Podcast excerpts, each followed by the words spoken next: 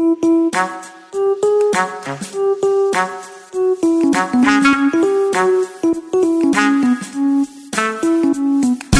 ังเขาเอามาพูด เพราะการฟังจะช่วยให้ชีวิตของเราง่ายขึ้น สวัสดีค่ะ พบกับฟังเขาเอามาพูดและไผ่แก้วค่ะ เพราะการฟังจะช่วยให้ชีวิตของเราง่ายขึ้น วันนี้เรามาเจอกันใน EP ที่ 32 นะคะ EP นี้ให้ชื่อเอาไว้ว่า ชีวิตเข้าใจง่ายเกินกว่าจะคิดให้ยากค่ะแม่รู้สึกว่าเออวันนี้หัวข้อจะมาแบบ แบบง่ายๆนะคะ แบบไม่ค่อยยากคือสบายๆชิวๆฟังแค่ชื่อตอนวันนี้ก็รู้สึกว่าง่ายๆแล้วใช่ไหมคะ ชีวิตเข้าใจง่ายเกินกว่าจะคิดให้ยากอันนี้ เป็นคำที่ไหมมักจะใช้อยู่เสมอๆค่ะ คุณผู้ฟัง เพราะว่าไหมรู้สึกว่าบางทีเราก็คิดอะไรซับซ้อนไปเองหรือเปล่า หรือว่าสิ่งที่เราบอกว่าเราไม่เข้าใจเนี่ยเป็นเพราะว่าเราคิดว่ามันยากเกินกว่าความเป็นจริงหรือเปล่า ตอนที่ไหมร่าง EP นี้เอาไว้นะคะ ตอนนั้นหมอยู่ที่คุระบุรีค่ะ อยู่ที่แพรปลาชาลีที่จังหวัดพังงาค่ะ คุณผู้ฟัง แล้วก็ตอนนั้นกะว่าจะบันทึกที่นั่นเลยนะคะ แต่ยังไงก็ไม่รู้ค่ะ เวลาไม่ให้โอกาสไม่อำนวย ก็เลยกลับมาบันทึกที่ตรังซะ แต่ก็ยังคงเอาเขาร่างโครงร่างที่เตรียมเอาไว้เนี่ยมาพูดคุยกัน เพราะว่าหมายมองว่า เออ เรื่องเนี้ยมันก็จริงอยู่นะ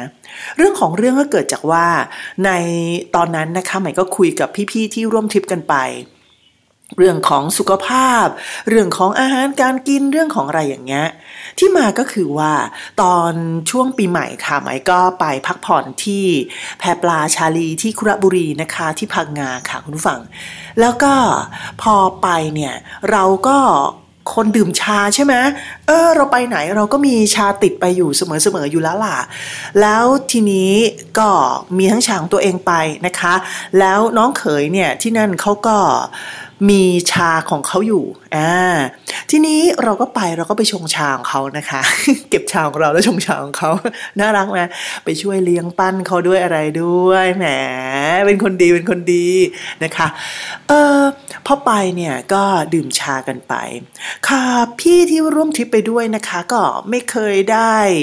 คือรู้จักกันแต่ว่าก็ไม่เคยที่จะได้ไปเจอการใช้ชีวิตร่วมกันหรือว่าร่วมทริปกันอะไรไม่เคยนะคะพอไปเราก็ชงชาเขาบอกเออไหนลองดื่มดูซิเขาดื่มชาไปนะคะ ในคืนวันแรกที่เราไปถึง พอวันรุ่งขึ้นค่ะเขาบอกเลยบอกว่า โอ้โหนี่มันใช่เลยนะ มันรู้สึกว่าสบายตัวมากเลยอะสบายท้องมากเลย พี่เนี่ยอยากจะออรู้จักจังเลยว่ามันเป็นชาอะไรยังไงแบบไหน นี่ เห็นไหมคุณผู้ฟังผลที่มันเกิดขึ้น อย่างรวดเร็วนะคะ มันก็เลยทำให้คนเนี่ยสามารถที่จะปรับเปลี่ยนพฤติกรรมของตัวเองได้ แล้วก็มามองเห็นบางสิ่งบางอย่างได้ คุณผู้ชมเชื่อไหมว่าใน 2 วันนั้นนะเขาดื่มชาไปแล้วเขาบอกว่าโอ้โหการขับถ่ายเนี่ยดี คือไม่ถึงกับขนาดว่าแบบเป็นยาถ่ายยาระบายนะคะ แต่เขารู้ได้เลยว่าการขับถ่ายเนี่ยดีขึ้นมันก็เลยคุยต่อในเรื่องต่างๆ ไปด้วยค่ะคุณฟัง เรื่องที่ใหม่จะคุยต่อกับเขาเนี่ยก็นอกจากที่เขาเปิดใจเรื่องของการดื่มชาแล้วนะคะใหม่ก็บอกว่าจริงๆอะอาหารทุกอย่างอะมันต้องเลือกทั้งนั้นแหละคือเราจะต้องเริ่มต้นจากเออรู้ตัวเองก่อน โอ้ไอเรื่องนี้นี่ จะว่ายากมันก็ไม่ได้ยากนะคะ จริง ๆ เนี่ย คนเรามักจะคิดว่าเฮ้ยเราเราจะรู้ได้ยังไง เราไม่ได้เรียนหมอมานะ เห็นไหม เริ่มคิดก็ยากสละ ถ้าเกิดว่าคุณเริ่มคิดให้มันยากแบบนั้นเนี่ยชีวิตคุณก็จะยากมากๆ อย่างที่หมายใช้หัวข้อในวันนี้ว่าชีวิตเนี่ยมันเข้าใจง่ายเกินกว่าจะคิดให้ยากนะคะ เพราะฉะนั้นเดี๋ยวเรามาลองดูว่าถ้าจะคิดแบบง่ายๆเนี่ยแบบที่หมายใช้คิดมาแล้วก็ดูแลตัวเองมาเป็น 10 ปีเนี่ยนะ ไม่จะคิดยังไง แล้วก็สังเกตง่าย ๆ แบบไหน แล้วก็รวมไปถึงหมายแนะนำคนอื่นให้สังเกตง่าย ๆ แบบนี้ด้วย แล้วหมายเชื่อว่าหลักการของผู้รู้ทั้งหลายอะเขาก็ทำแบบเนี้ยเพียงแค่ว่าหมายก็อาจจะศึกษาหลักการเข้ามาบ้าง แล้วเอามาประยุกต์ใช้กับตัวเองบ้างนะคะ เดี๋ยวพักแป๊บหนึ่งเดี๋ยวเรากลับมาคิดง่าย ๆ แล้วทำชีวิตให้ง่าย ๆ แต่สบาย ๆ ด้วยกันค่ะ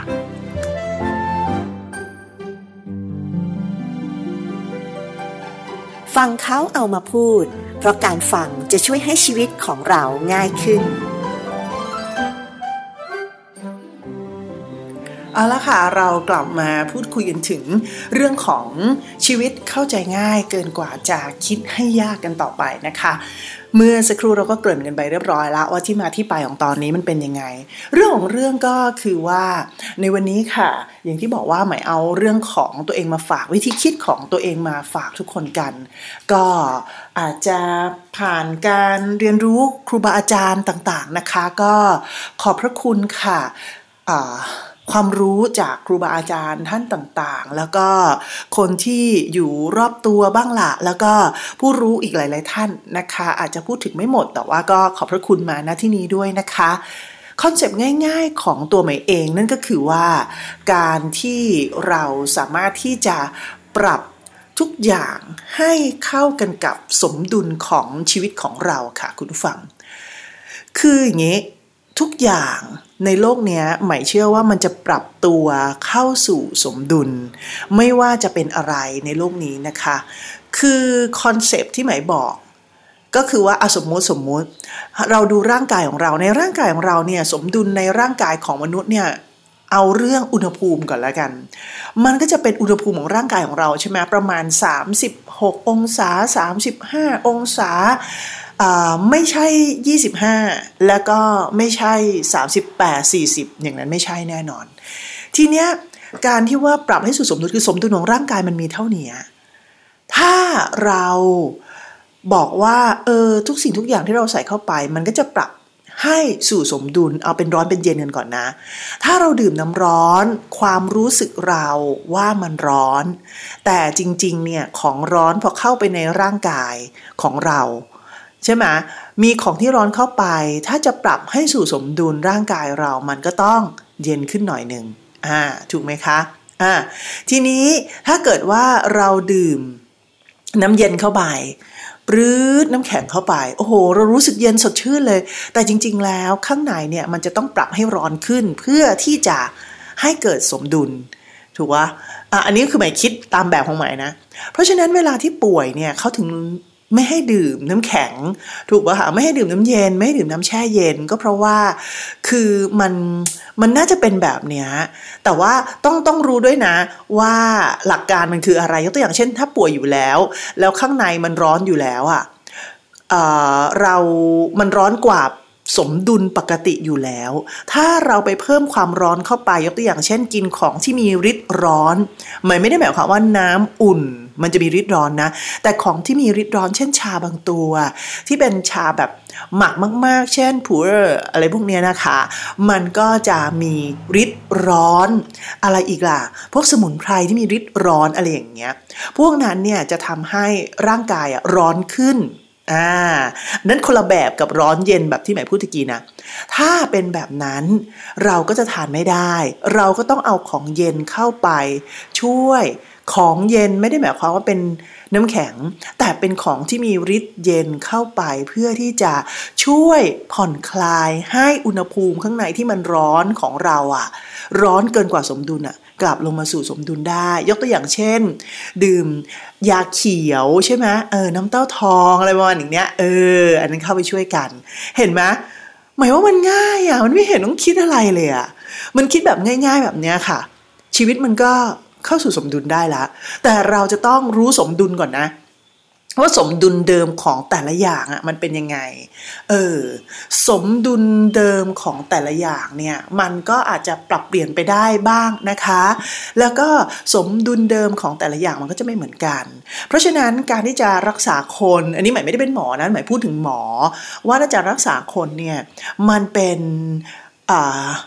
เป็นคนๆอะ individual อะมันไม่ได้หมายความว่า คุณจะใช้แบบยา ครอบจักรวาลไปได้หมดมันไม่ใช่ เพราะแต่ละคนมันก็จะไม่เหมือนกันถูกไหมเพราะฉะนั้นมันก็จะเป็น concept ของ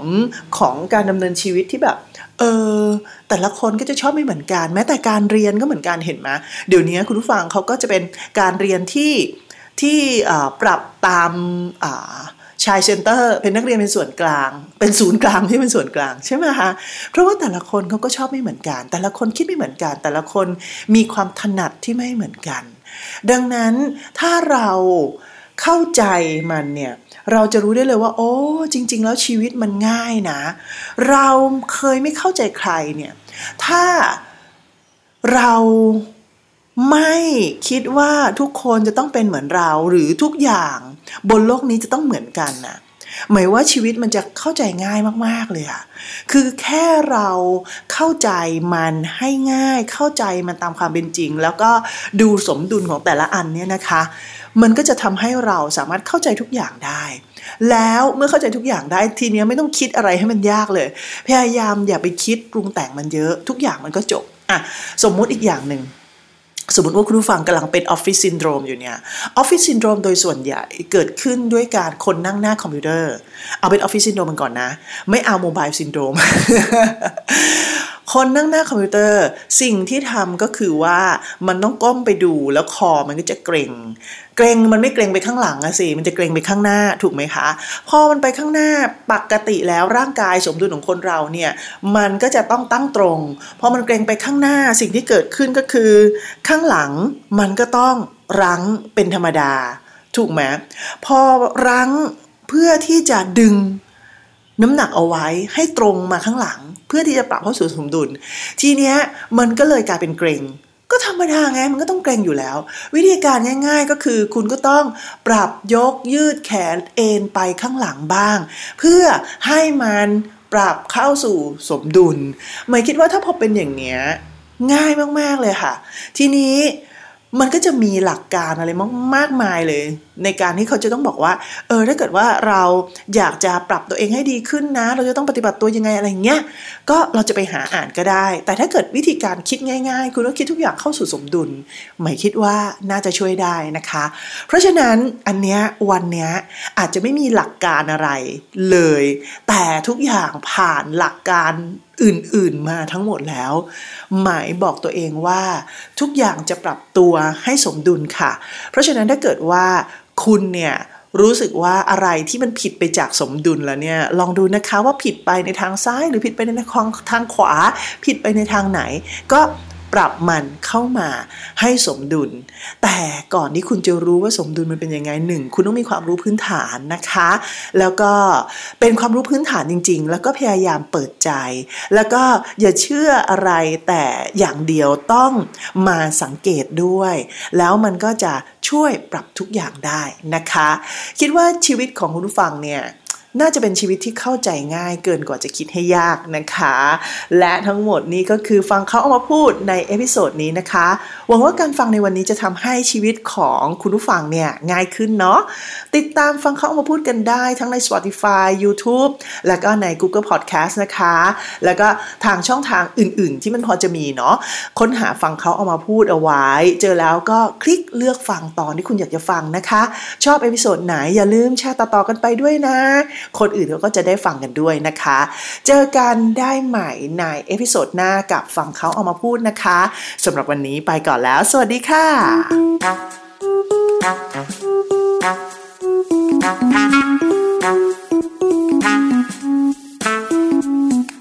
ฟังเขาเอามาพูด เพราะการฟังจะช่วยให้ชีวิตของเราง่ายขึ้น